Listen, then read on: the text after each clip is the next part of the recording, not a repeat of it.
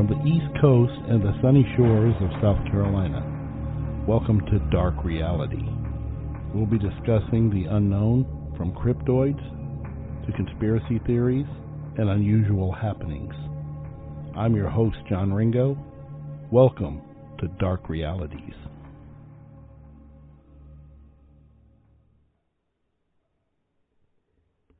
Good evening, and welcome to Dark Reality. The story I'm going to talk about today is a story of dread, a story of sorrow. I'm talking about the Wendigo.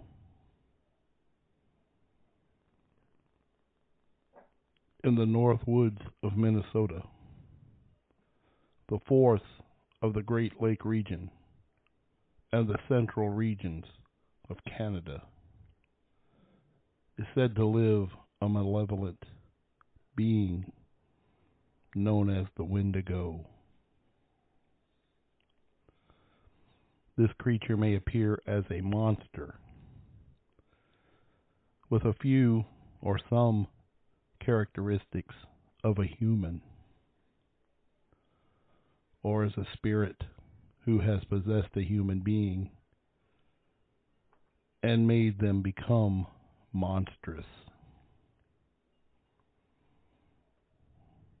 It is historically associated with cannibalism, murder, insatiable greed, and the cultural taboos against such behaviors known as several names. Wendigo, Witgo, Wetigo. Each of them roughly translates to the evil spirit that devours mankind.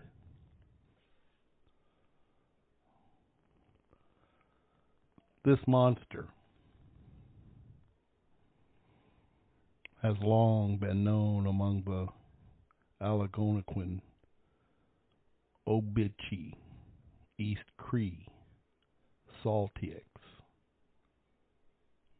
West Main, Swampy Cree,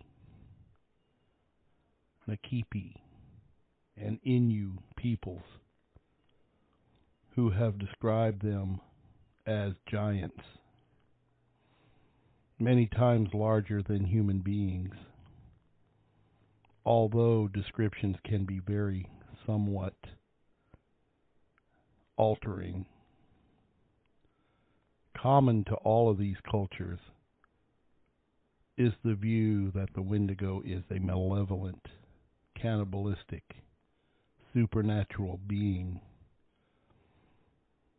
that is strongly associated with winter, the north, coldness, famine, and starvation.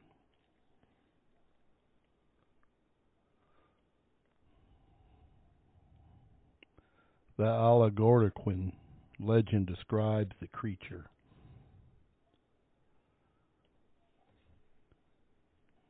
A giant with a heart of ice. Sometimes is thought to be entirely made of ice. Its body is skeletal and deformed, with missing lips and toes. The Ojibwa describe it. It was a large creature, as tall as a tree, with a lipless mouth and jagged teeth. Its breath was a strange hiss its footprints full of blood. And it ate any man, woman, or child who happened to venture into its territory. But those were the lucky ones. Sometimes the Wendigo chose to possess a person instead.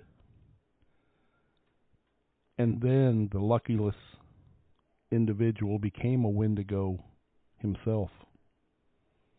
hunting down those he had once loved and feasting upon their flesh. According to legend, a Wendigo is created whenever a human resorts to cannibalism to survive. In the past, this occurred more often when Indians and settlers found themselves stranded in the bitter snows and ice of the North Woods. Sometimes stranded for days, any survivors might felt compelled to cannibalize the dead in order to survive. Other versions of the legend cite that humans who display extreme greed, gluttony, and excess might also be possessed by the Wendigo. Thus, the myth served as a method of encouraging cooperation along with moderation. Native American versions of the creature spoke of a gigantic spirit over 15 feet tall that had once been human but had been transformed into a creature by the use of magic. Though all of the descriptions of the creature vary slightly,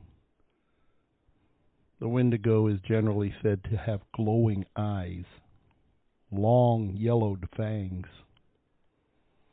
terrible claws, an overly long tongue.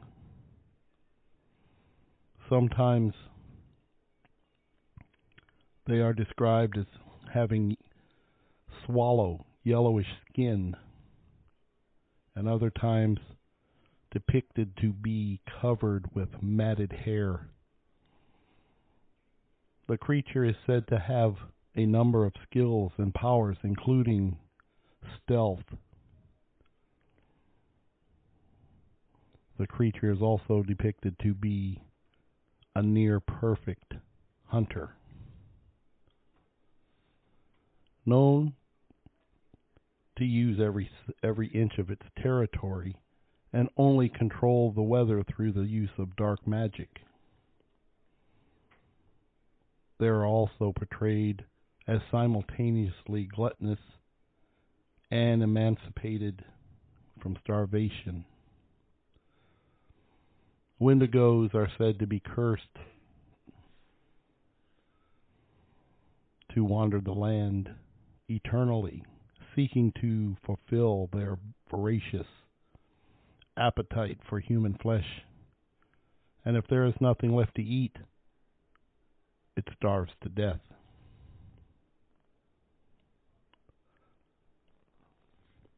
The legend lends its name to the disputed modern medical term Wendigo psychosis, which is considered by some psychiatrists to be a syndrome that creates an intense craving for human flesh and a fear of becoming a cannibal.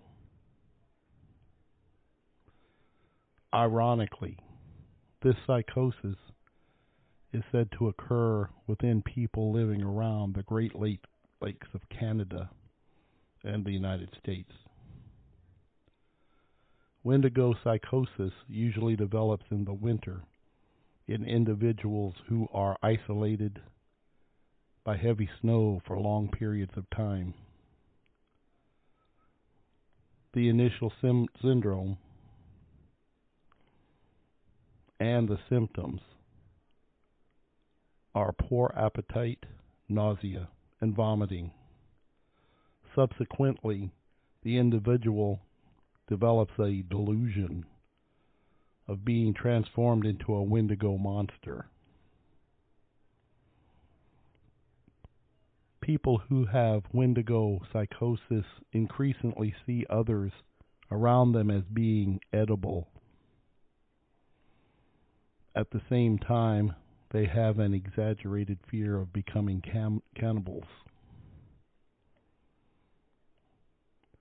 The most common response when a person shows signs of Wendigo psychosis was a curing attempt by traditional native healers in case of the past. If these attempts failed, and if the possessed person began either to threaten others around them or to act violently or antisocial, they were executed.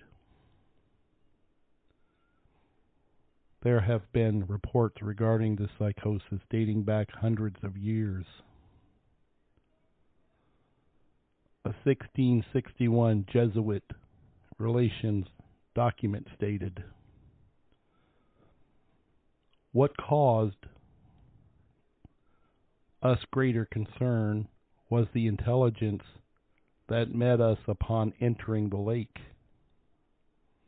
namely, that the men disputed by our conductor for the purpose of shooming the nations to the north and assigning them a rendezvous where they were to await our coming had met their deaths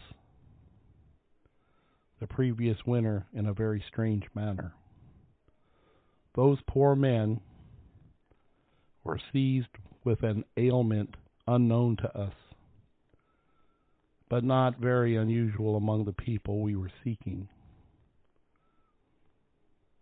They were afflicted with neither lunacy, hypochondria, or frenzy,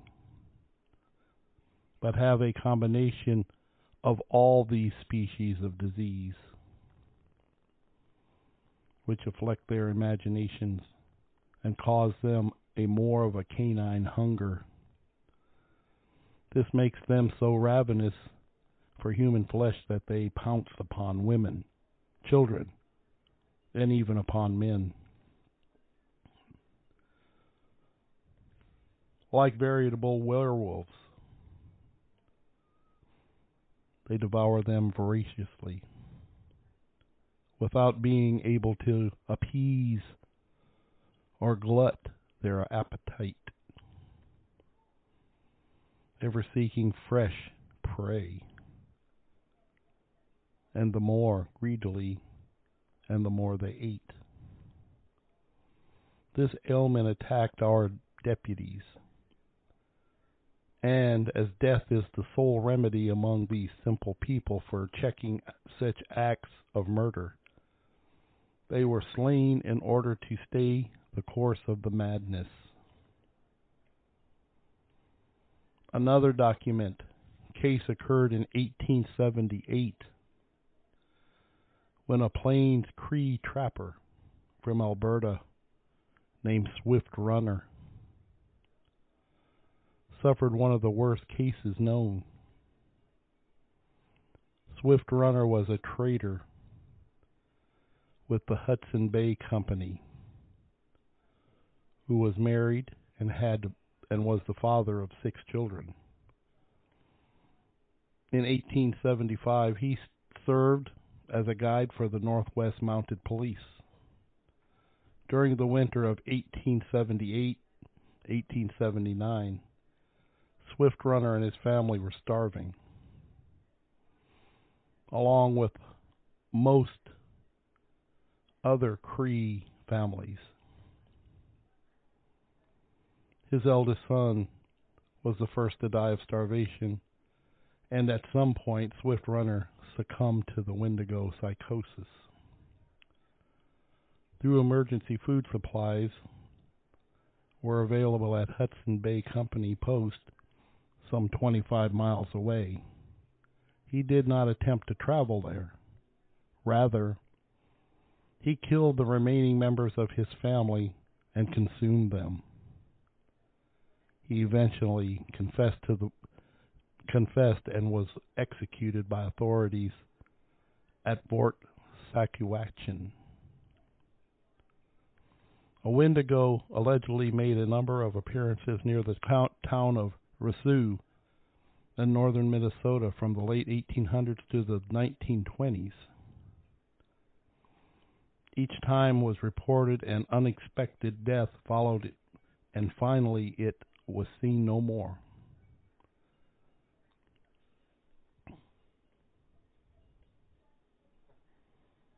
Another well known case involving Wendigo psychosis was that of Jack Fiddler, an Oji-Cree chief and medicine man known for his powers at defeating Wendigos.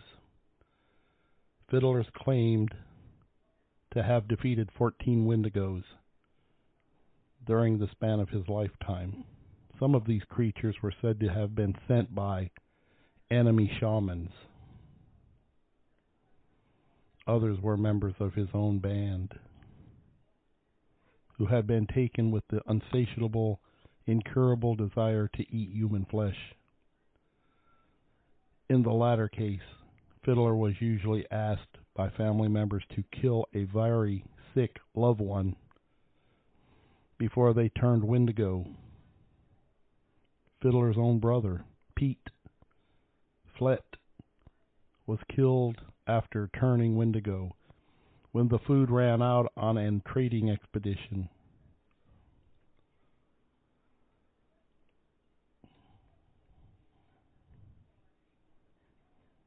Hudson Bay traders, the Cree, the missionaries were all aware of the Wendigo legend.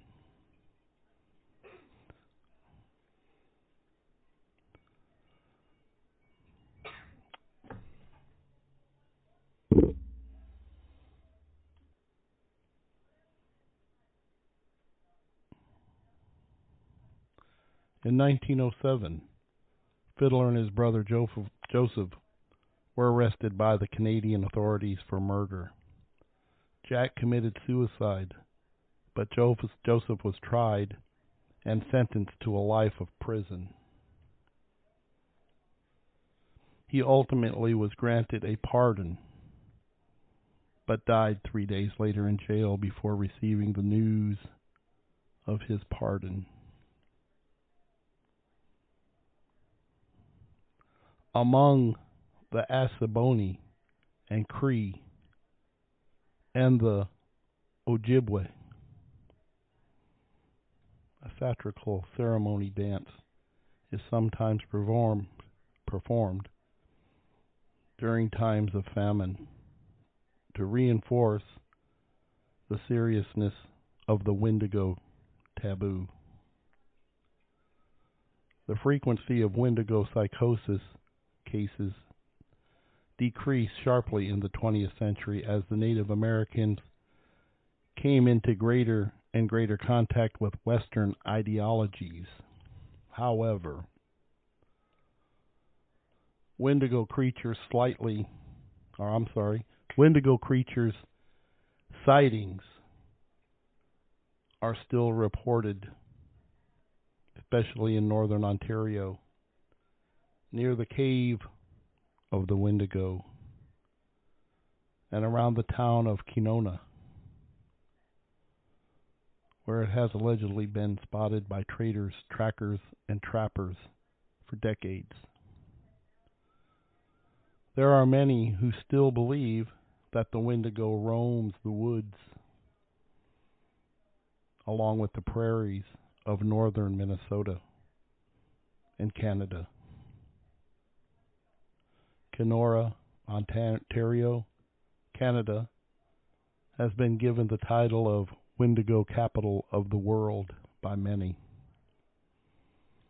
Sightings of the creature in this area have continued well into the millennium.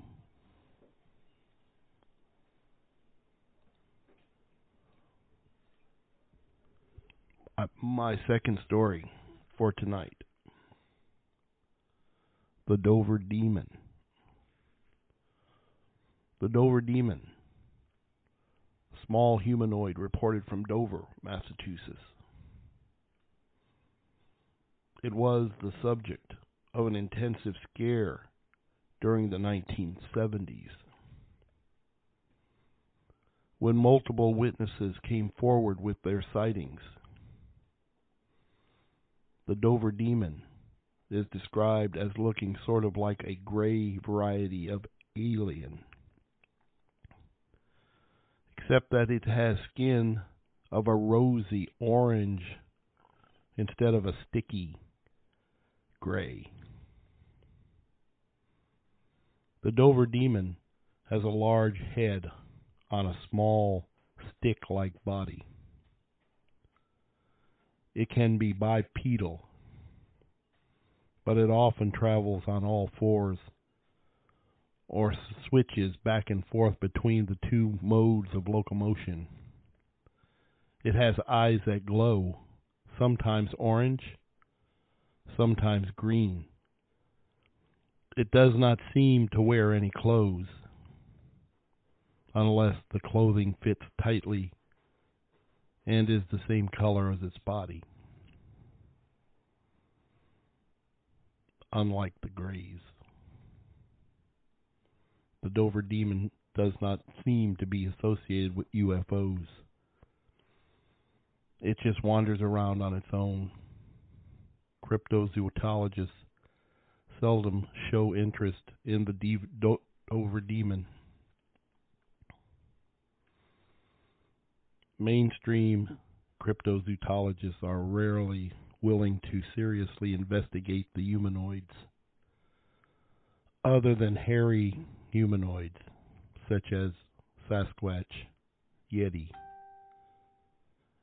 It seems that sightings only happen during short periods of time, with most claiming that sightings have now increased. So the Dover demon does not seem to be a pressing matter.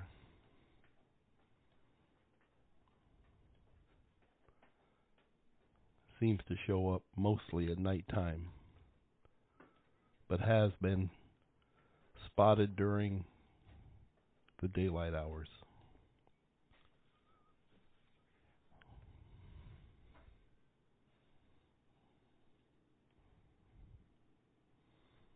Skeptics usually claim that the Dover demon was simply a lost baby moose glimpsed under unusual conditions that made it seem like a bizarre humanoid that sometimes went on all fours. People who don't believe that explanation point, they point out that all sightings happen during the wrong time of year for a moose that small to exist. And they also point out that in Massachusetts, it's far from nor- normal moose habitat. even if such an orphan moose had been wandering around so close to populated areas, it seemed as though it would have been easily captured. If the explanatory power of the baby moose explanation appeals to you, then you could get around the worst objection by substituting a creature that does actually exist in the area and can be born under any time of the year. A baby calf, an orange furled orphan calf, would have been more likely candidate for such a proposal than a baby moose. Other suggested explanations include a monkey, a dog, an alien, a mutation, or simply a hoax. Another explanation would would be that it's escaped and illegal to own, such as an alligator or a gibbon. Some species of gibbon have orange babies. White cheeked gibbons have an orange color in females.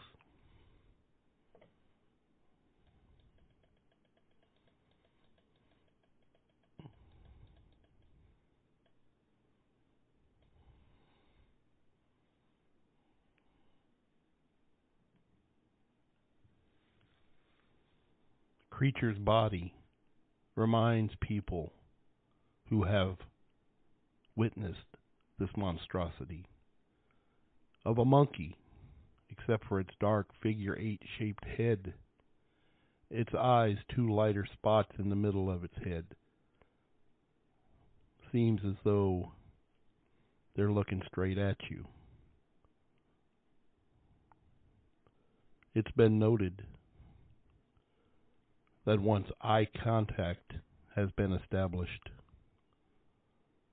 a very uneasy feeling of dread comes over the person who is looking at the Dover, Dover demon. Most time, anxiety sets in with rapid heartbeat, sweats, the feeling of dread.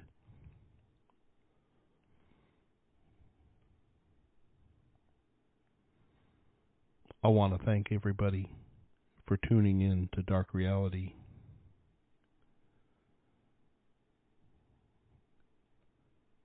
Also, want to remind everybody to subscribe until our next adventure. Goodbye.